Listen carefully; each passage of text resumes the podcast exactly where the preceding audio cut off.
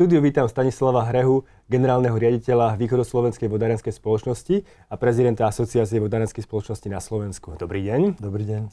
Pán Hreja, hovorí sa o tom, že na Slovensku je e, veľmi veľký a kvalitný zdroj pitnej vody. Je to pravda?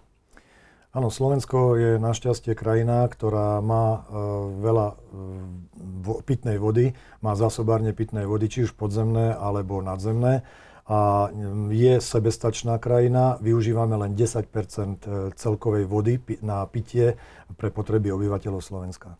Takže s vodou by nemal byť problém, alebo áno?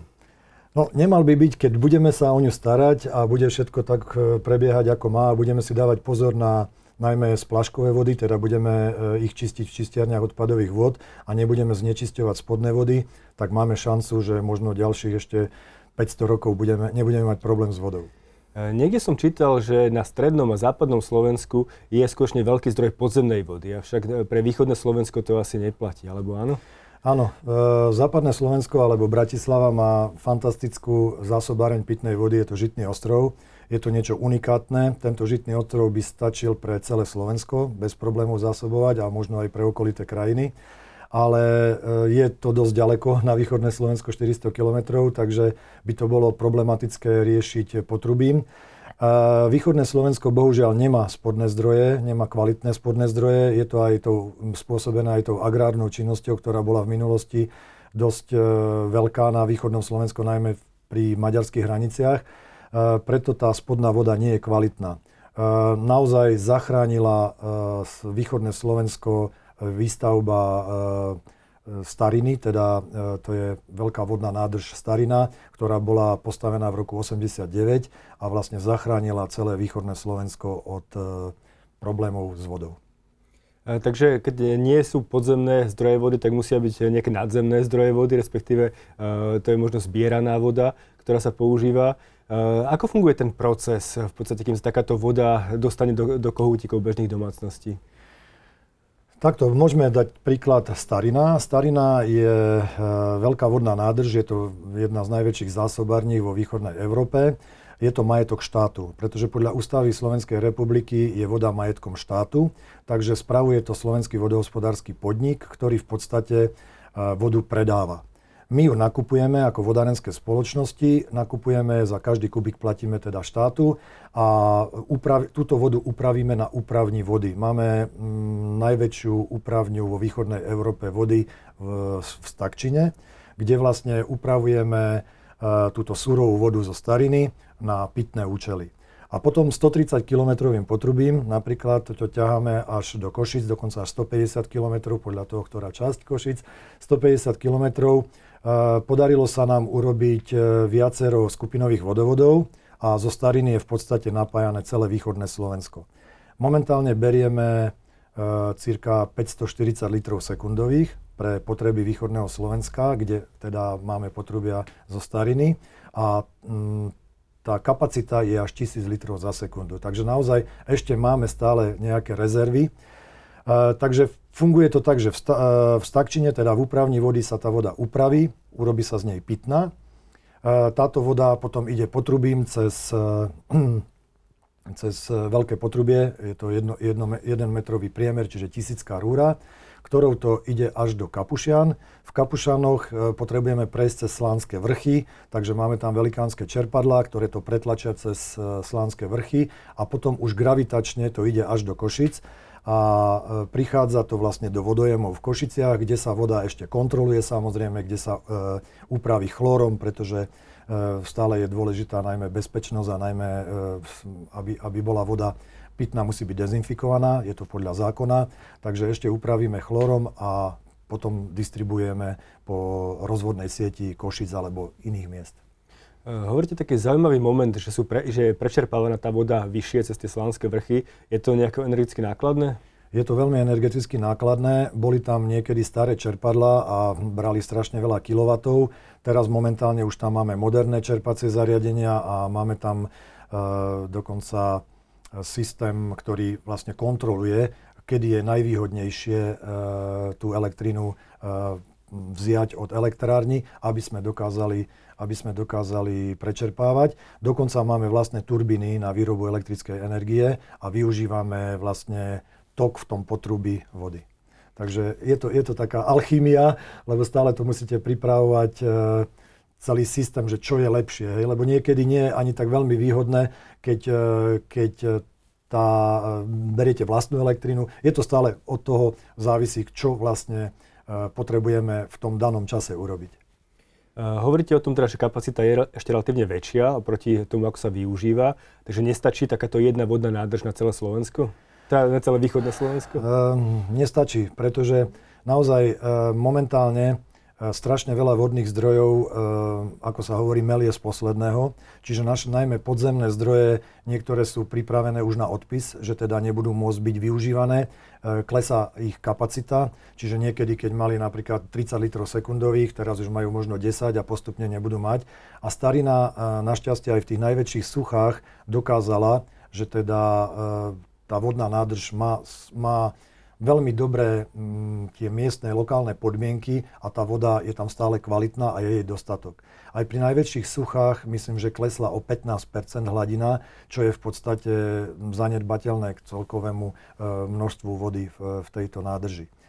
Preto e, si myslíme, že bolo by dobré ešte, keby východné Slovensko, pretože podzemné zdroje naozaj nemá, by bolo dobré, aby bola nejaká rezerva. Máme ešte vodnú nádrž Bukovec, ale to je skôr lokálna pre Košice.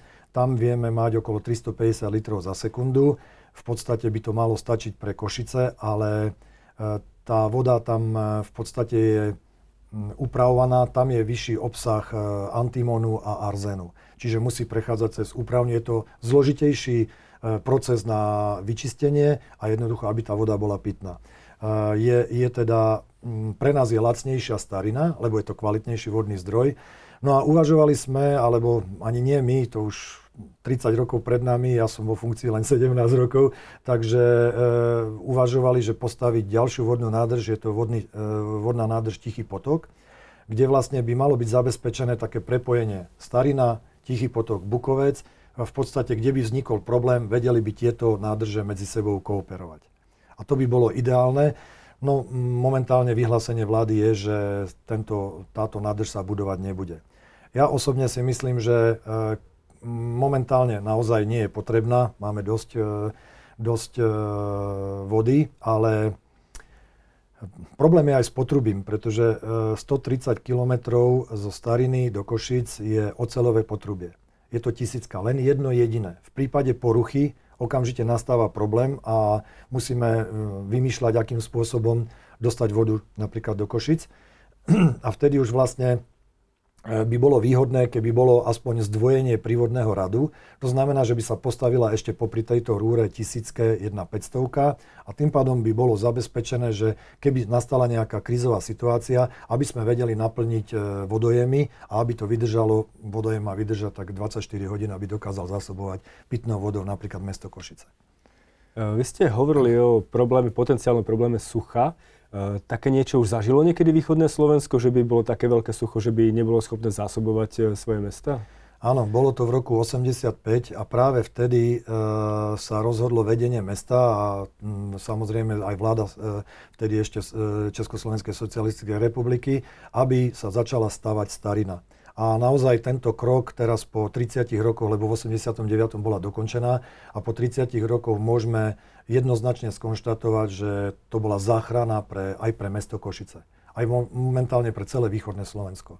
Pretože tá voda je kvalitná, je jej dostatok a vie teda e, naplniť e, alebo zabezpečiť pitný režim pre všetkých obyvateľov mesta. V roku 85 doslova boli e, odstavované niektoré vetvy, ľudia nemali e, vodu, samozrejme nehovoríme o napušťaní bazénov alebo takto, bavíme sa o pitnom režime. Čiže bolo, že koľko hodín denne máte prístup k pitnej vode, v prípade, že nie, E, tak boli cisterny, len to bolo tiež problém, lebo ani do cisterny tá voda nebola. Aj teraz, keď je porucha v nejakej oblasti, okamžite tam idú naše cisterny a ľudia si môžu s vedrami tú vodu nosiť domov. Ale keď e, nie je voda, tak nemáte odkiaľ hej, zabezpečiť, aby chodili aj cisterny.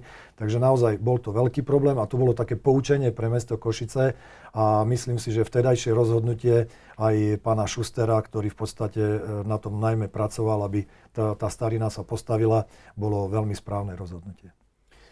Keď ešte hovorím o tom suchu, ja sa k nemu vrátim, pretože zdá sa, že máme čoraz extrémnejšie počasie. Hovorili ste, že počas najväčšieho suchu starina klesla v podstate o 15 tá vodná, vodná kapacita. Myslíte si, že je to niečo, čo môže ohroziť potenciálne, keby bolo nejaké skutočne ďalšie extrémne sucho, povedzme už toto leto, dodávku vody do, do domácnosti? No, mm, všetko závisí naozaj od e, klímy, ktorá, ktorá nám naznačuje, že asi budú v budúcnosti problémy a bude sucho. A je otázne ešte potoku, ktoré prichádzajú do stariny, kto ešte všetko môže tú vodu nám zobrať. Hej. To, sú, to sú veci, ktoré jednoducho mm, existujú a tam je potom otázka, keby, keby naozaj starina začala veľmi klesať, tak e, by začali opatrenia. Nevieme, e, síce starina má v poriadku e, podložie, takže tam by nemal byť problém s kvalitou vody. Myslím, že keď sa meria kvalita vody je až do poslednej do posledného metra je stále tá voda kvalitná. Napríklad na Bukovci to už tak nie je. Hej. Čiže hovorím, závisí to od lokálnych podmienok a vtedy môže naozaj nastať, že sa povie, že tento vodný zdroj, keď už zišiel na hladinu, ja neviem, 30%, uh, ehm, že už je využiteľ, povedia, no už nie je pitná voda, nie je v poriadku, nemôžete ju upravovať a nemôže byť uh, vhodná na pitný režim. A vtedy by nastal vážny problém na východnom Slovensku. Hovorím, podzemné zdroje na východe v podstate nemáme. Máme tam pár vodných, e, ale malých. E, ešte, ešte dlhšie sa hovorilo práve o tom e, projekte Tiché, Tichý potok, možno už dekády. V akom, zdá sa, že teraz vláda to povedala, že ten projekt zruší, respektíve nepôjde do neho. Myslíte si, že to je dobré rozhodnutie? Viete, ja nemôžem komentovať, pretože nevidím do všetkých vecí, keďže nie, sme, nie, nie som slovenský vodohospodársky podnik, ale pre potreby východoslovenskej vodárenskej spoločnosti by to bolo veľmi dobre, keby, bola postav, keby, bol postavený, keby bola postavená táto nádrž, pretože mali by sme istotu, že vieme plynule zásobovať pitnou vodou obyvateľov celého východného Slovenska. Uh, v, čom, v čom tam bol problém pri tom projekte? Environmentálny, alebo ľudia sa stiažovali? No, pôvodne to bolo o tom, že e, ľudia, ktorí tam bývajú, sa obávajú, že hrádza by mohla povoliť, aby ich vytopilo. Hej. To je taký ten primárny argument, ktorý sa používa, keď si dobre pamätám, v roku 2003 som bol na prvej na prvom stretnutí s ministrom životného prostredia a všetkými odborníkmi z celého Slovenska. A práve táto téma tam zaznela, že tam je, to je najväčšia obava. Potom sa už pridali samozrejme aj um, environmentalisti, um, pretože um, ľudia z environmentálneho, sme, v environmentálnym cítením sme všetci, takže to nie je o tom, že my, chcem, my sme proti, my, ale máme predovšetkým jednu vážnu povinnosť zasobovať ľudí pitnou vodou. Oni sa pridali, pretože lepšie je mať menšie hrácky, lepšie je tú vodu zdržiavať v lesoch, aby, začali, aby sa naplnili uh, podzemné zdroje a aby sme teda mohli ťažiť vodu z podzemia. Len Všetko fajn, ja to beriem, ale to je na neviem koľko, na 100 rokov, 200 rokov, ale my musíme myslieť na to, že teraz žijú ľudia na východnom Slovensku a je potrebné im jednoducho tú vodu zabezpečiť. Preto si myslím, že ono dôjde k tomu, keď začne byť problém s vodou, tak sa bude hľadať riešenie. Hej. Momentálne je to také, že áno, každý má pravdu, každý si povie svoje, odborníci tvrdia, že je potrebné postaviť, environmentalisti povedia, že nie je to potrebné postaviť, obyvateľia samozrejme, že budú proti, pretože sa boja hrádze, hoci Vieme všetci, že tie hrádze sú absolútne bezpečné, berme či Bukove, či Starina, 30 rokov fungujúce a nie je žiadny problém. Ale no, ťažko ja tých ľudí nepresvedčím a v podstate my ako východoslovenská vodárenská spoločnosť boli by sme radi, keby takýto ďalší vodný zdroj existoval. Spomínali ste aj druhý problém a to je potrubie, ktoré je už relatívne staré. Keby tam vznikol nejaký problém, tak v podstate celé východné Slovensko bude bez vody. No, dúfajme, že taký problém nenastane. Vieme to opravovať, vieme robiť bypassy, že skrátka v prípade poruchy na jednom úseku, tak sa vlastne prepoja menšie potrubia a ten úsek vynecháme a ideme ďalej. E, opraví sa a pokračuje. To je pra- každodenná práca vlastne e, našej celej firmy, aby tá voda e, jednoducho bola e, dostupná. E, bolo by ideálne a myslím si, že v roku 2003 aj vznikol projekt, kde vlastne bolo, volalo sa to zdvojenie prírodného radu Starina, kde vlastne mal byť zabezpečený taký krízový, také krízové potrubie, ktoré by v podstate v prípade poruchy hlavného potrubia, aby jednoducho bol zabezpečený prísun vody. V podstate je ďalší problém, ktorý tam je, tá, to potrubie zo stariny je železné. Nie je to liatina. Čiže tam má nejakú svoju životnosť. Liatina má životnosť okolo 200 rokov. Železo predpokladám, že nejakých 50 rokov a už máme 30 za sebou. Takže bude to problém do budúcnosti určite a budeme sa musieť s tým vysporiadať, ale je to veľmi veľká položka na vlastné investície. A keďže Úrad pre reguláciu sieťových odvetví nás reguluje tak, že nesmieme mať zisk, alebo máme mať minimálny zisk, alebo žiadny, dokonca teraz nemáme ani pokryté náklady, tak z vlastných zdrojov jednoducho takúto potrubie nikdy nepostavíme.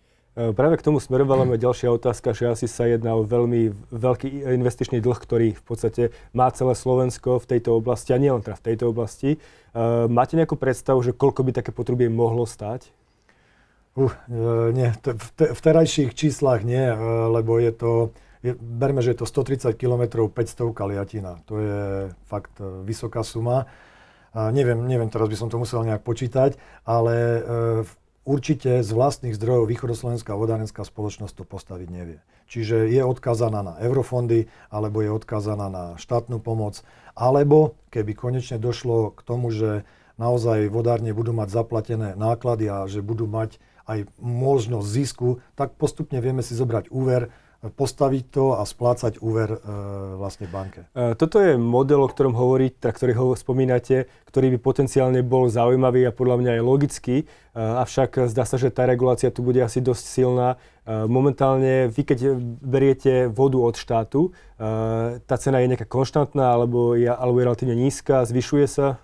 E, takto, teraz v, myslím, že koncom minulého roka bola cena zvýšená o 12% Momentálne platíme 12,2 e, e, centa za kubik vody e, z vodnej nádrže a myslím, že 4,4 alebo tak nejak platíme, musel by som sa pozrieť presne, centa platíme za podzemnú vodu. Čiže štát v podstate na každom kubiku, každý kubík má zaplatený a my vlastne túto vodu upravíme a potom ju distribujeme. Čiže všetky náklady na jednak e, úpravu vody, e, bezpečnosť vody, distribúciu vody, zabezpečenie v prípade poruchy a tak ďalej a tak ďalej a tak ďalej. To sú všetko náklady, ktoré vplývajú na cenu vodného a stočného. No a momentálne je tu problém, že nemáme pokryté ani len náklady na mzdy. Pretože vláda v minulom roku to bolo, sa dala, že sa budú platiť napríklad vyššie nočné E, služby, e, vyššie finančné prostriedky alebo vyššie mzdy za e, soboty, nedele.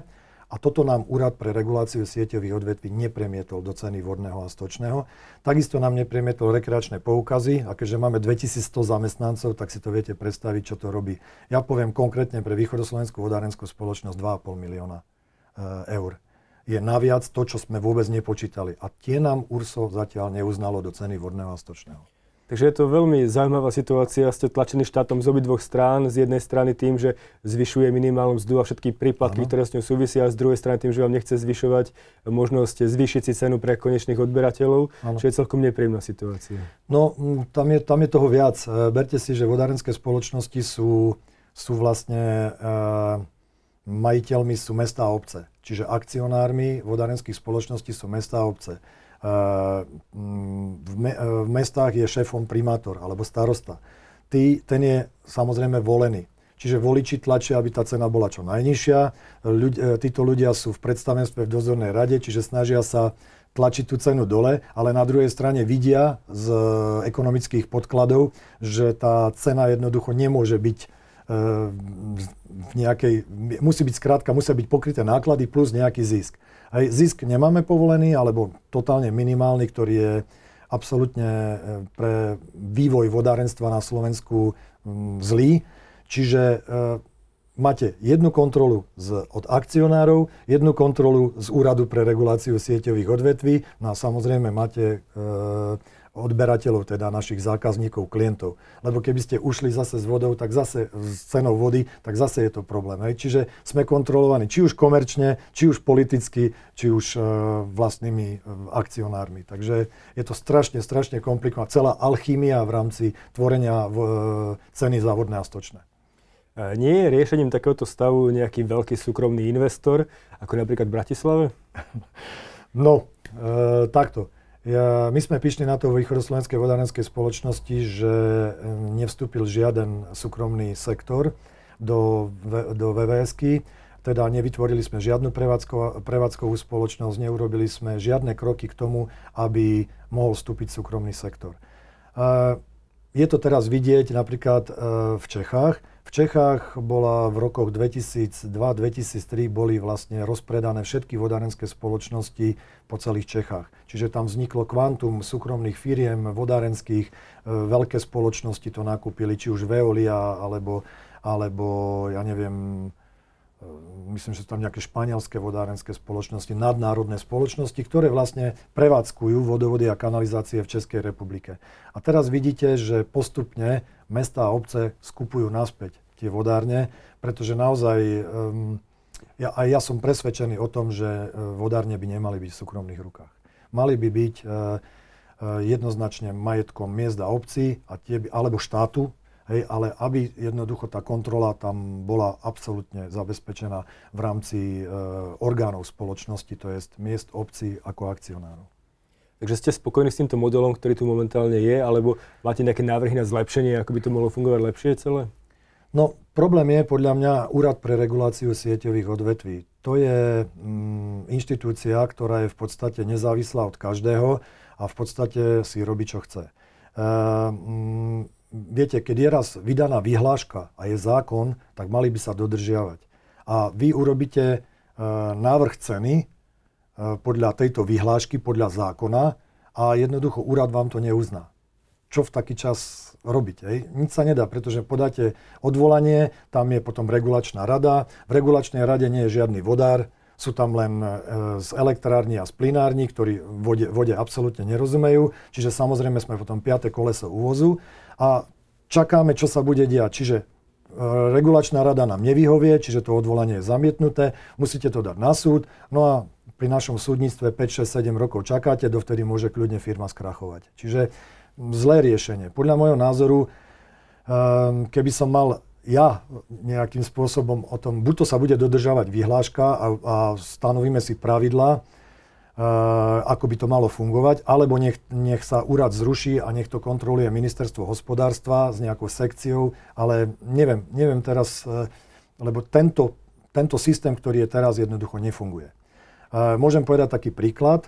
V roku 2017, 10 e, rokov som bojoval, alebo nielen ja, ale ako asociácia vodárenských spoločností, sme bojovali, aby, aby bola konečne dvojzložková cena aj vo vodárenstve.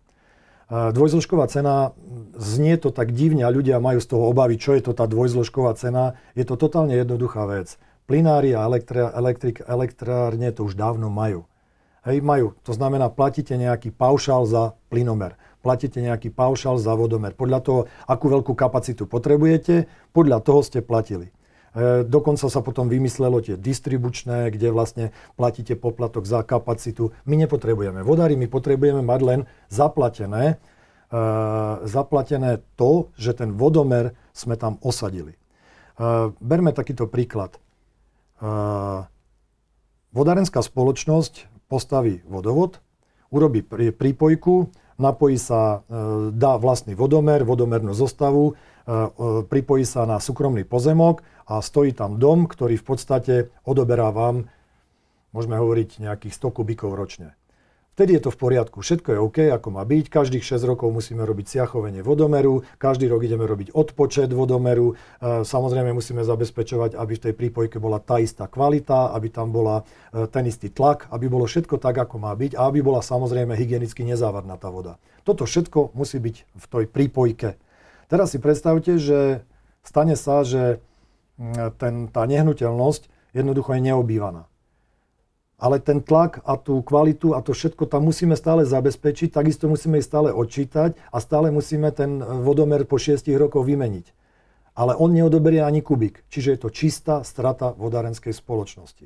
Preto sme chceli, aby sme mali dvojzložkovú cenu, to znamená pevná cena a pohyblivá cena. To znamená, že za vodomer napríklad 8 eur ročne poplatok, v prípade, že odoberiete 33 kubíkov na osobu ročne, čo je hygienické minimum, automaticky sa vám tých 8 eur stratí v tej pohyblivej zložke. Čiže neplatíte nič naviac. V prípade, že máte nehnuteľnosť, kde nikto nebude, hej, alebo predávate tú nehnuteľnosť, alebo je to chata nechodíte tam a odoberiete e, menej ako 33 kubikov, tak z, tej, z tých 8 eur stále to postupne by to išlo smerom dole. To znamená, čím viac odoberiete, tým je to bližšie k nule. V prípade, že by ste neodobrali, zaplatíte 8 eur a je všetko v poriadku. Prípade, že nechcete, nech sa páči, príde, odmontujeme vodomer a nemáme tam žiadne náklady a to by bolo fér. Lenže nikto nechce odmontovať vodomer, lebo čo keď ja tam raz za rok pôjdem, hej, ale, nechce, ale, ne, ale neplatí nám absolútne nič. Čiže je to čistá strata pre vodárenské spoločnosti. V roku 2017 sa konečne schválila, po desiatich rokoch nášho, nášho tlaku, sa schválila dvojzložková cena. Za tri mesiace bola zrušená. Padli sme do systému, lebo boli tam nejaké nezrovnalosti v rámci Eh, platenia paušálov elektriny a plynu, takže spadli sme do tohto vreca aj vodári a museli sme sa vrátiť naspäť k jednozložkovej cene a v podstate už nikto z nami na úrade o dvojzložkovej cene rozprávať nechcel. A je to smutné, pretože ja podľa našich výpočtov by napríklad ľudia bývajúci v Činžiakoch by platili o 3% menej za vodné a stočné, ako platia teraz. Hej, čiže e, veľké vodomery E, samozrejme tam neviete dať žiadny paušál, pretože tam ten odber je stále. Hej, ale na malých vodomerov, áno, tí ľudia, ktorí by nechceli, že napríklad má chatu a vie, že tam rok nepôjde alebo dva, požiada vodárenskú, odpojíme a prídeme napojiť, keď tam zase niekto bude. Čiže malo to, ja som to nazval spravodlivá cena, lebo uh, ten, tá, ten systém, ktorý som, som uviedol, keď sa neplatí žiadny paušál, to znamená, že ľudia sa všetci podielajú, že platia aj za tých, ktorí v podstate majú prípojku, ale neodoberú ani kubík. A môžem vám povedať, že vo východoslovenskej vodárenskej spoločnosti to robí 12 celkových, celkového napojenia, čo je veľmi vysoké číslo. Ekonomicky samozrejme dáva logiku to, aby ľudia platili za služby, ktoré využívajú, ale e, neplatia teda. Takže ro- rozhodne áno, ale spomínali ste to, že v URSO tam majorita sú v podstate energetici ano. a energetická lobby. Takže tým pádom asi presadzujú viac svoje záujmy ako vaše záujmy, čo je celkom nešťastné. Áno, my sme, my sme dávali pred uh, troma, uh, skrátka stále dávame návrh, aby bol zastúpený v regulačnej rade nejaký vodár. Tie podmienky sú veľmi prísne, pretože nesmie pracovať vo vodárenstve, ale 10 rokov predtým už musel pracovať. Čiže vychádza to skôr tak, že to môže robiť nejaký dôchodca, ktorý už v podstate uh, robil vo vodárniach, ale už nepracuje, nesmie mať ani žiadne prepojenie na vodárne a tak ďalej, čo je podľa mňa dosť nešťastné riešenie, ale dajme tomu. A presadzujeme to, ale sa nám to nedarí. Momentálne je tiež u pani prezidentky bol návrh, e, rok sa s tým zatiaľ nepohlo. Čiže čakáme, čo bude a v regulačnej rade sú dve voľné miesta a zatiaľ nie sú obsadené a my chceme, aby tam bol konečne jeden vodár. E, verím, sa to podarí. E, ešte, ešte možno posledná, posledná otázka. Uh, aké máte očakávania od novej vlády, pretože budú výmeny na rôznych postoch, môže prísť k rôznym politickým novým novina- nomináciám, tlakom, víziám, ako ich vidíte? Tak uvidíme, ako to bude celé, pretože, pretože teraz v podstate je vláda zaneprázdnená covidom.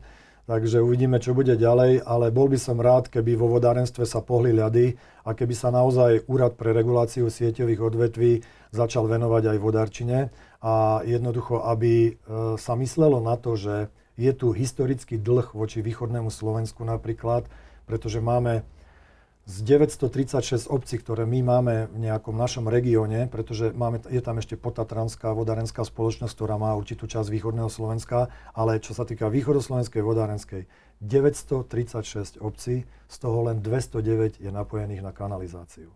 Čiže je to nenormálny historický dlh a je teda potrebné vymyslieť, odkiaľ budú financované tie vodovody a kanalizácie. Pretože hovoríme stále, že že eurofondy sú len doplnkové financovanie a že nemalo by sa to brať ako hlavné. Tak ja sa potom pýtam, čo je to hlavné.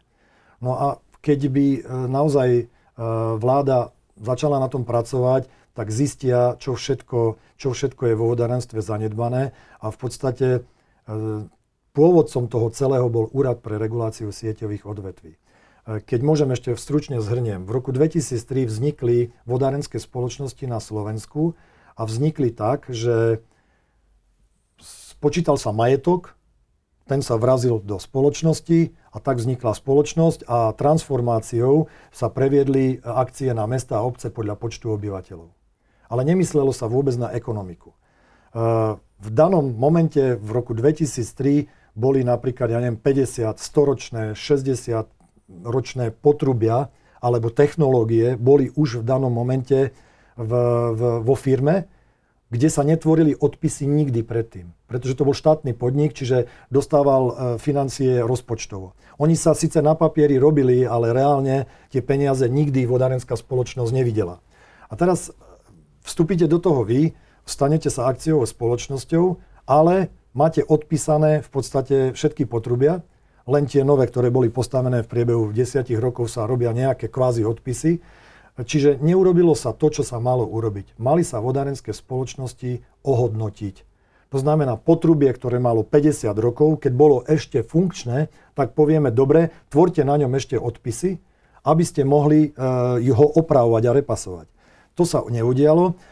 A tým pádom tie potrubia, ktoré máme, nemali žiadne financie, ktoré už by mali napríklad e, od písma stvoriť to, že jednak viete opravovať túto potrubie, alebo ho v podstate po 30 rokov vymeníte.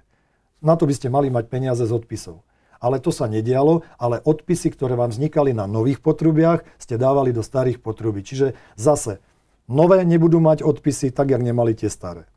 Takže toto raz a navždy je potrebné e, nejakým spôsobom vyriešiť. Riešenie na to bolo v roku 2017, ale jednoducho sa zamietlo a upratalo pod koberec.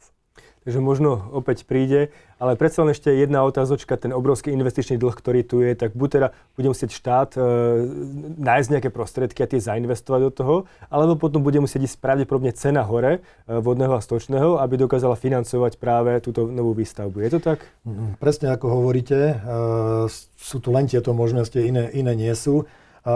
Väčšinou ľudia, stále m, naši odberatelia, zákazníci hovoria, že prečo by oni mali teraz v tejto dobe doplácať na tých, ktorí vodovod nemajú a máme oni s vlastných splácaním alebo platením za vodné a stočné by mali podporovať výstavbu nových. No ja sa potom pýtam, prečo tí, ktorí nemajú, nemali tiež v tom čase, keď oni mali. Čiže naozaj tá solidarita nejaká musí byť.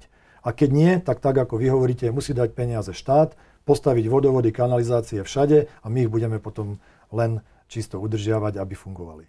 Tak toľko Stanislav Reha, ďakujem veľmi pekne, že ste prišli. A ja ďakujem pekne.